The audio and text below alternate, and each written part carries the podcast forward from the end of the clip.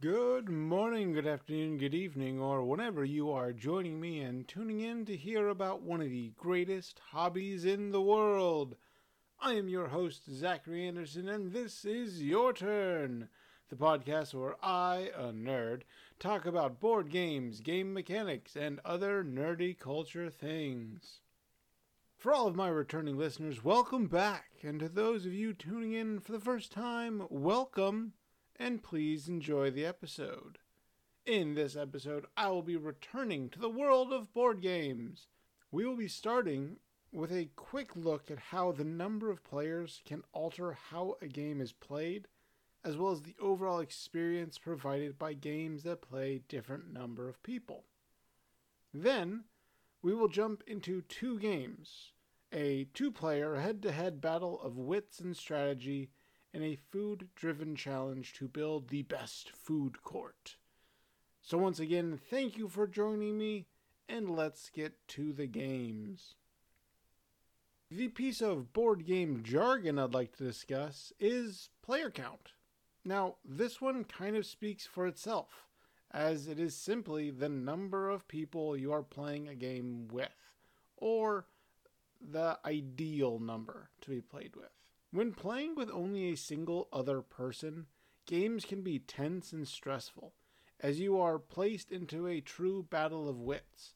Within most two player games, moves and options are so important and vital that a moment of hesitation or a slight misplay can lead to one's downfall. Even though there is only one other person to pay attention to or take into consideration, the moments of pure thrill can be immense. In Onitama, an abstract game, both players will use the same five moves, and the card you use to defeat your foe was literally given to you by your opponent. But at the same time, you may be handing your enemy the single card they will use to vanquish you. Add in a third player and a balancing act is thrown upon the table. You must now make sure you are not targeting one player relentlessly while allowing the other to grow exponentially. You may find that you are having to not only devote time and energy to build your own forces or making the right plays on the board, but should two players become hell bent on ending one another, a third can slip past their radar and sneak to victory. Luckily, when playing King of Tokyo, players are attacked as a group, and so punches are given out equally. But you still must keep a wary eye on those you are playing with, as one player may be foregoing the way of the warrior and instead slowly accrue points to steal the coward's victory by reaching 20 points. So you've mastered three players. Why not add one or two more? Now you are surrounded, an enemy or army at every gate, Prepare to break down your defenses and overrun your pacifistic peasants and priests. Playing with four or five people is similar to playing with three, but there's just another person to be aware of and be prepared for anything to happen. In games of four or five people, turns can be long and drawn out. There can be quite a bit of downtime. Some games, such as Space Base, keeps players engaged by having everyone benefit on every turn. Yet other games, like Ascension, can have the opposite effect.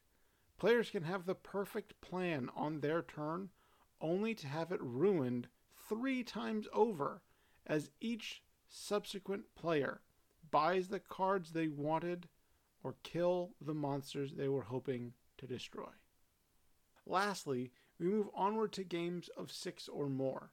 Primarily, these games are party games or large group activities, but occasionally you will have something like Game of Thrones the board game or Catan, in which you are trying to work out some string of strategy only for your turn to come around and you might as well draw your actions blindly from a hat because the sheer chaos is running rampant.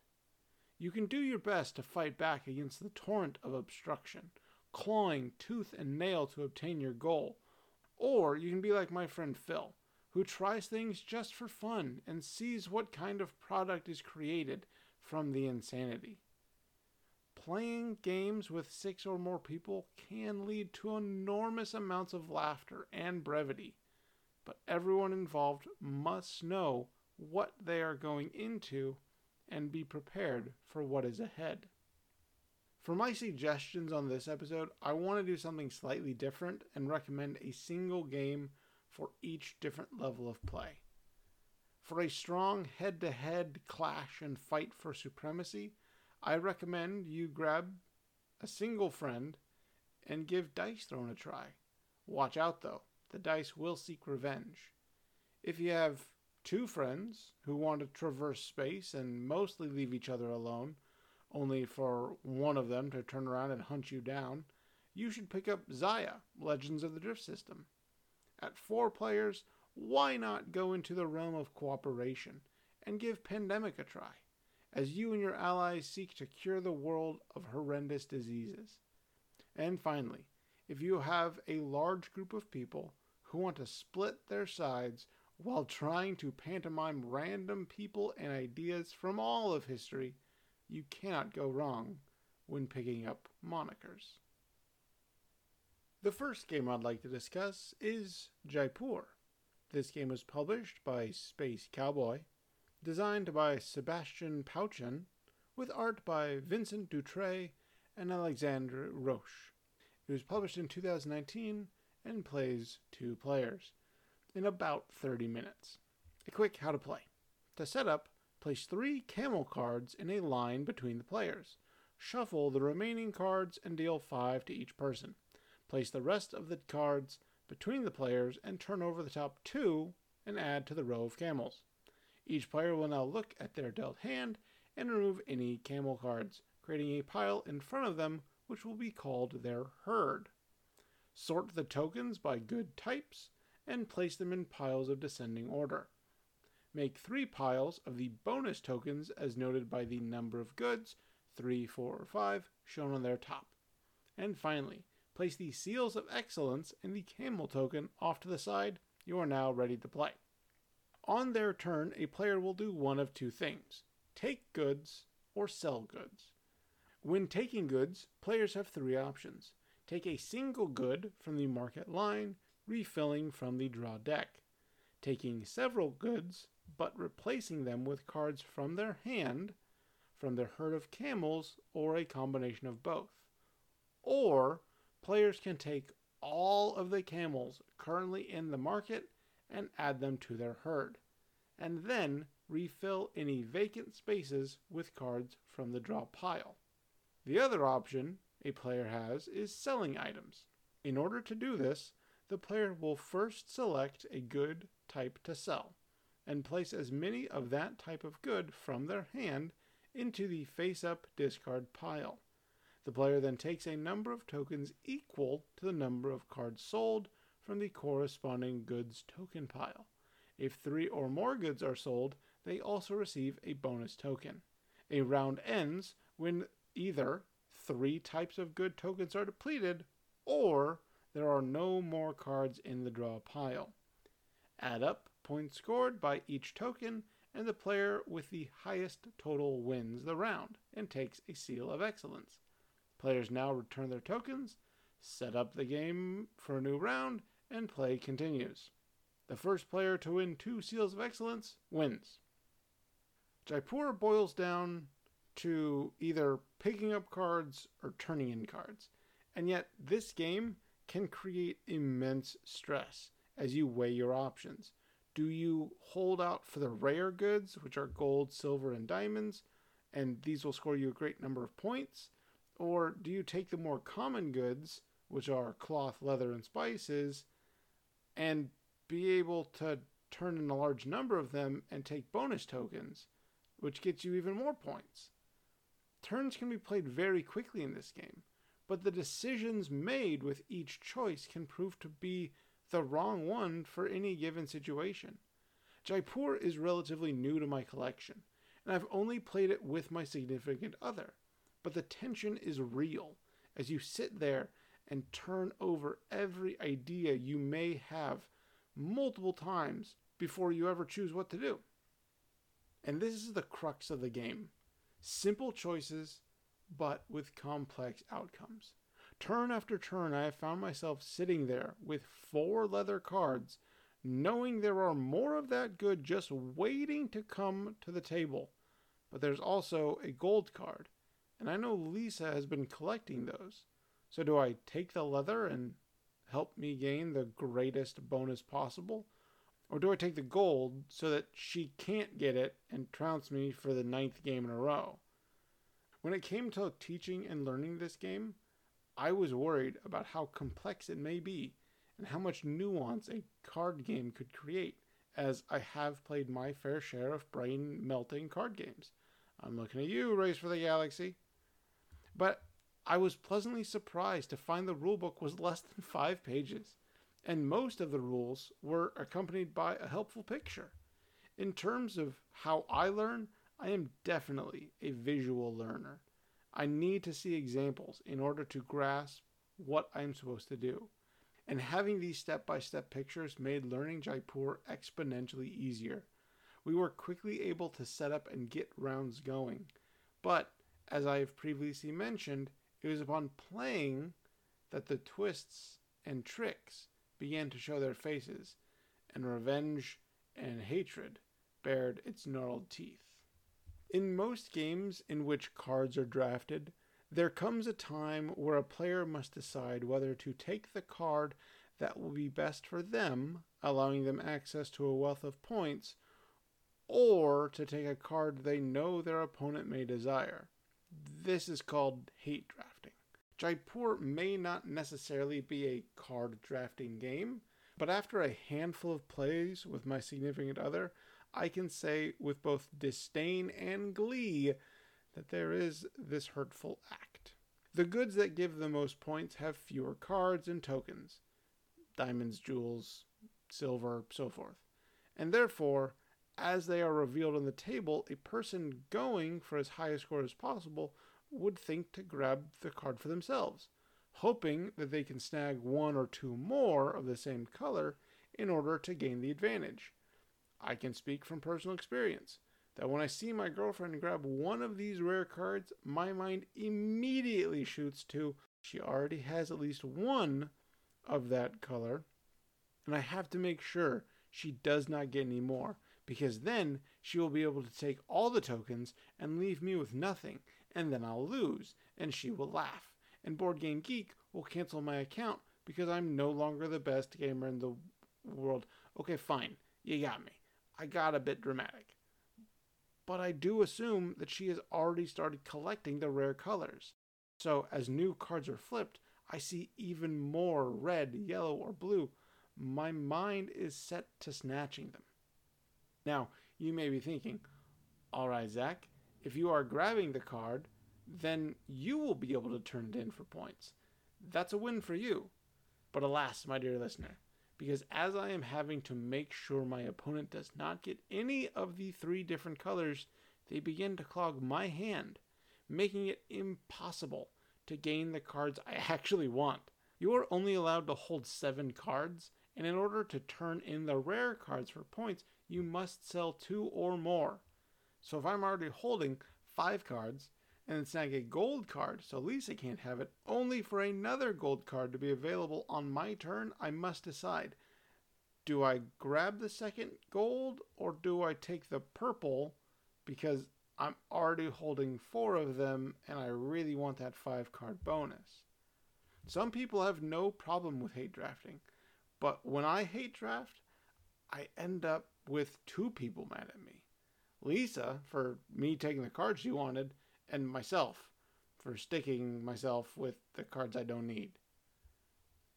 Hate drafting is not the only way to achieve sweet, sweet revenge in this game, as each player has access to a herd of camels, or at least the herd that they've been collecting. Camels are strange. Well, okay, not the actual animals, but the cards. It seems camels do not like to be left alone by themselves, And so when you take camels from the market, you cannot ever take just one. Instead, you have to take all of them, which could be one, two, or even five. Beware, because as you take camels, this is bringing forth new cards for your opponent to have the first choice of, and this has bitten me in the rear more times than I can count, as my opponent is granted the ability to take all the precious rare cards she's been waiting for. Yet, there is one way camels can come in handy and strike hatred in your opponent's eyes. When you exchange goods in the marketplace, meaning you take more than one card and replace it with cards from your hands, you can actually replace your choices with camels you have previously gathered, thereby giving your opponent fewer choices on their turn. One of my favorite examples of this was during one play, I had already gathered a multitude of camels, and sitting on the board were two more camels and three cards that I wanted, all green. And so instead of taking just one of those lovely spice cards, I took all three and laid down three of my lovely camels. Lisa was forced to either sell cards or take all the camels, showing me more choices as a consequence, and she was actually pretty angry. At the end of the round, the player with the most camels also gains five points. So take some camels, force your opponent into a not so fun situation, and grab those sweet, sweet bonus points while you can. Getting a pair of goods is rather easy, except they're rare goods, but again, that is because of hate drafting. Getting a trio of cards can be a bit trickier. Four of a kind is tougher unless you're going for leather, but trying for five of the same good is a fantastic challenge and not to be taken lightly. I know that I am newer to the game, having only played about a dozen times at this point, but I've only seen a five card bonus token taken a small handful of times. And because of this, I've begun to ask myself how long do you hold out for that fifth card before you call chicken and turn in what you have gathered for at least a four card bonus token? Normally, this is where I give you sweet tips and tricks about how to pull off one of these epic bonus moves, but I honestly can't do it for this one. There is no secret timing or perfect finesse flourish to watch for as you prepare to steal five cards, as each round may be slightly different since you learn from each play. Being able to only have seven cards and trying to go for a four to five card combo causes a lot of stress you have to take into account that these cards are taking up half of your hand, and you got to weigh your options. Is going for a random number of bonus points really worth it? I am a bit of a chicken, so I tend to sell my cards when I either have a three of a kind or a pair, which still earns me points, but rarely nets me a victory. In my last game, I decided to always go for four or five card combos. And you want to know how many I pulled off? One. I was forced to sell cards in lower combos just to try and keep pace with my opponent. And though I got close many times, the last card I needed was always snatched from my grasp as soon as it hit the table. There are some two player games that take a while to play. I'm looking at you, Star Wars Rebellion and Fog of Love. But let's face it, sometimes you do not have hours to spend on a game and instead you want to sit down with one other person and play quick games. And that is what Jaipur provides. Turns and rounds in this game are quick. Grab cards, sell cards, regret what you did, get over it because it is your turn again, worship camels, and then hey look, the game's over. Before you get to be sad about losing or ecstatic about winning, you get to set up again and play another round or play a whole nother game. Now, not everyone is going to enjoy a nearly lightning fast card game, but if you are looking for a game to play with someone who might not be wanting to jump into the deep end of gaming, I would say give Jaipur a shot. If they hate the game, it will be over in a flash. And if they like it, you can easily reshuffle, place out the tokens, and go for round two. The second game I'd like to discuss is Foodies.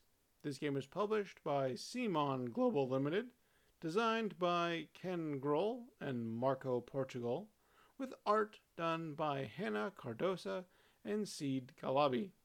It was published in 2015, plays between 2 and 5 players in about 20 to 30 minutes. A quick how to play. To set up, place the market board in the center of the playing area and give each player a food court dashboard and three player markers of a single color. Each player will need to place a dollar token on each of their blank spaces of their dashboard, and they will also need to take three dollar tokens into their reserve. Shuffle the 10 culture cards and randomly select 5 to play with for the game. Take the 10 food stall cards from the 5 selected cultures and shuffle these 50 cards together. Draw the first 5 cards and place them face up on the market board. Choose two of the specialty chefs and place them next to the chef for hire space on the market board. Finally, give the 10 sided die to the player who most recently ate at an international restaurant, as they are the first player. On their turn, a player will go through three phases. Phase 1 The player will roll the die and receive the reward from a corresponding location on their food court board. If a 10 is rolled, the player gets to choose what space is activated. All other players also gain a reward from the corresponding space on their board. Rewards can be dollars to spend or victory points in the form of stars. Phase 2 The active player will now choose a single new stall from the market board to add to their food court, covering the pre printed reward or replacing a previously bought card. This is done by paying money to the supply for the indicated price of the food stall. These new stalls will give other rewards and abilities to activate when they are triggered. Phase 3 if players meet the requirements of one of the available specialty chefs, they can place one of their player markers on the chef and gain the reward, which is three victory points. Each chef can only be triggered once per game by each player.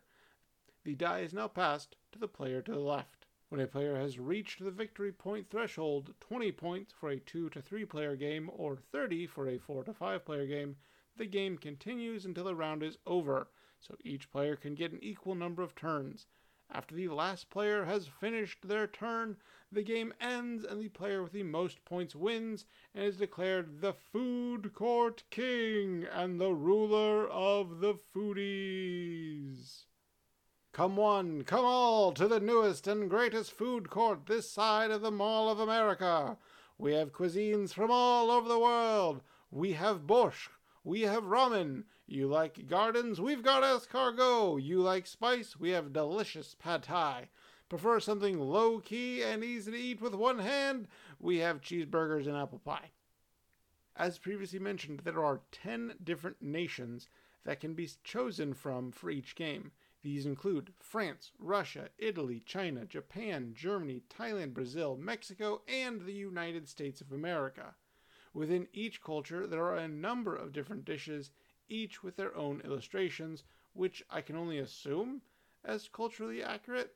But beyond this use of unique pictures, each nation has its own special abilities. I am not going to go through all of the abilities, but I'd like to highlight a few of them. First, we have Japan, which gives a bonus for stars or cash equal to the number of adjacent Japanese stalls. Next, we have the United States, which will give you a number of stars or coins as long as you have the most American stalls out of all players. Finally, we have Russia. Unlike the other countries, Russia only triggers a single time. When you buy a Russian stall, you will place a certain number of stars and or coins on said stall. And the next time that it is triggered, you will gain those stars as victory points or the coins to your reserve. Sadly, the card does not refill, so you will have to purchase a new card to replace this now useless stall in your food court. Sorry, Russia. Though not necessarily an engine building game, Foodies does have some characteristics in common with other engine building games, primarily when it comes to the stars you can gain as numbers are triggered. Each stall card has a number of half stars on each of its sides, and as you build out your food court board, you will start to form complete stars. Now, initially, these completed stars will not do anything, but each time you trigger one of your food stalls, you will gain bonus points equal to the number of full stars touching that stall. This can quickly lead to a player gaining a large number of points in rather quick succession. For example, I was playing foodies with my father, and without my knowledge, he was able to situate his food court in a fashion so that each time he triggered his middle stall, number 5, he would not only gain points from the stall itself, which was Japanese, but each side of that stall had a completed star, thereby giving him three points for the card, plus another four in bonus points. In a blink of an eye, my dad's score rocketed past mine, and before I could catch my breath, he had ended the game, and I was left holding my empty platter, begging for more points. I have talked stalls, and I've talked stars that I end up spending way too long trying to achieve. There is one other way to gain points in foodies, and this is through the specialty chefs. There is one chef that is used in each game, and he will grant you a single victory point for every four coins you are willing to give him. And when you're like me, raking in the dough, this can be a great opportunity. And I mean, I'm raking in the dough in the game.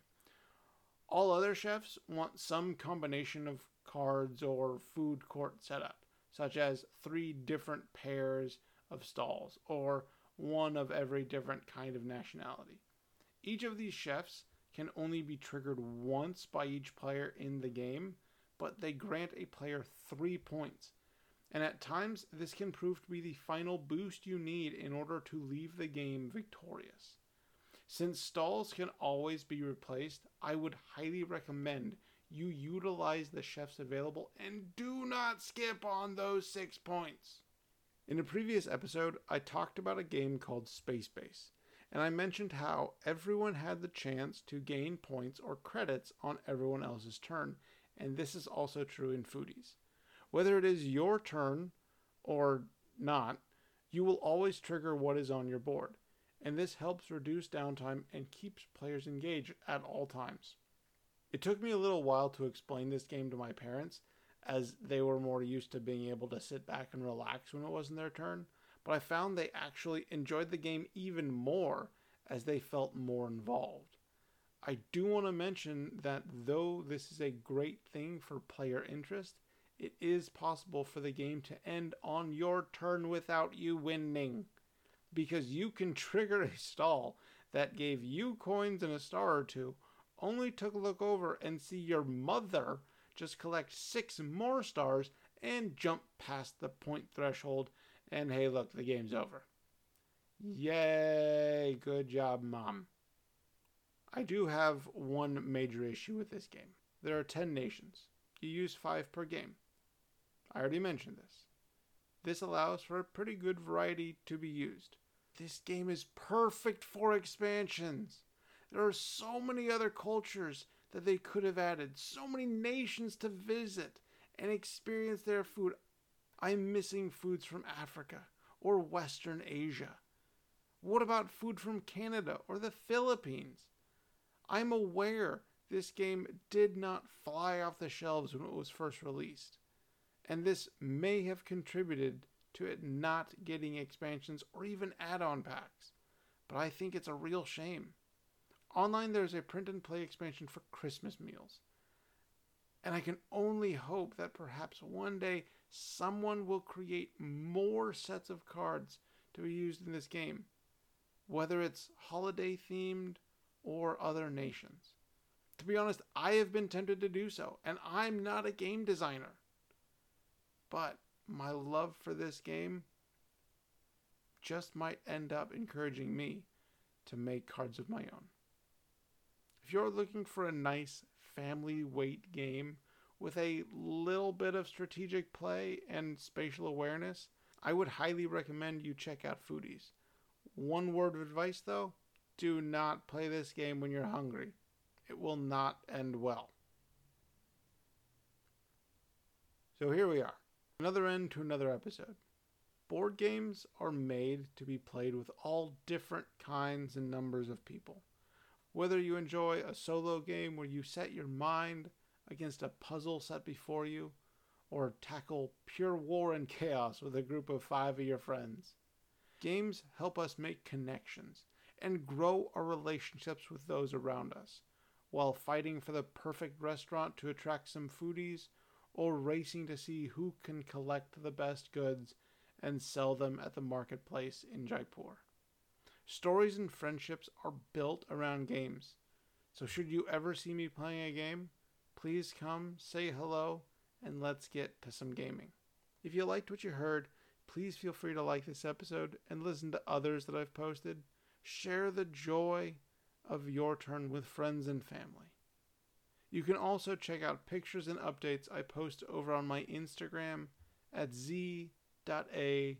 underscore your turn. Feel free to drop me a line or a comment and let me know what games you have been playing and are interested in hearing about. It has been a pleasure introducing these wonderful games to you, and I will be back in a few weeks with another episode. As always, I've been your host, Zachary Anderson, and this has been your turn. And now it is your turn to play some games and have some fun. Be safe. Have a good one, y'all.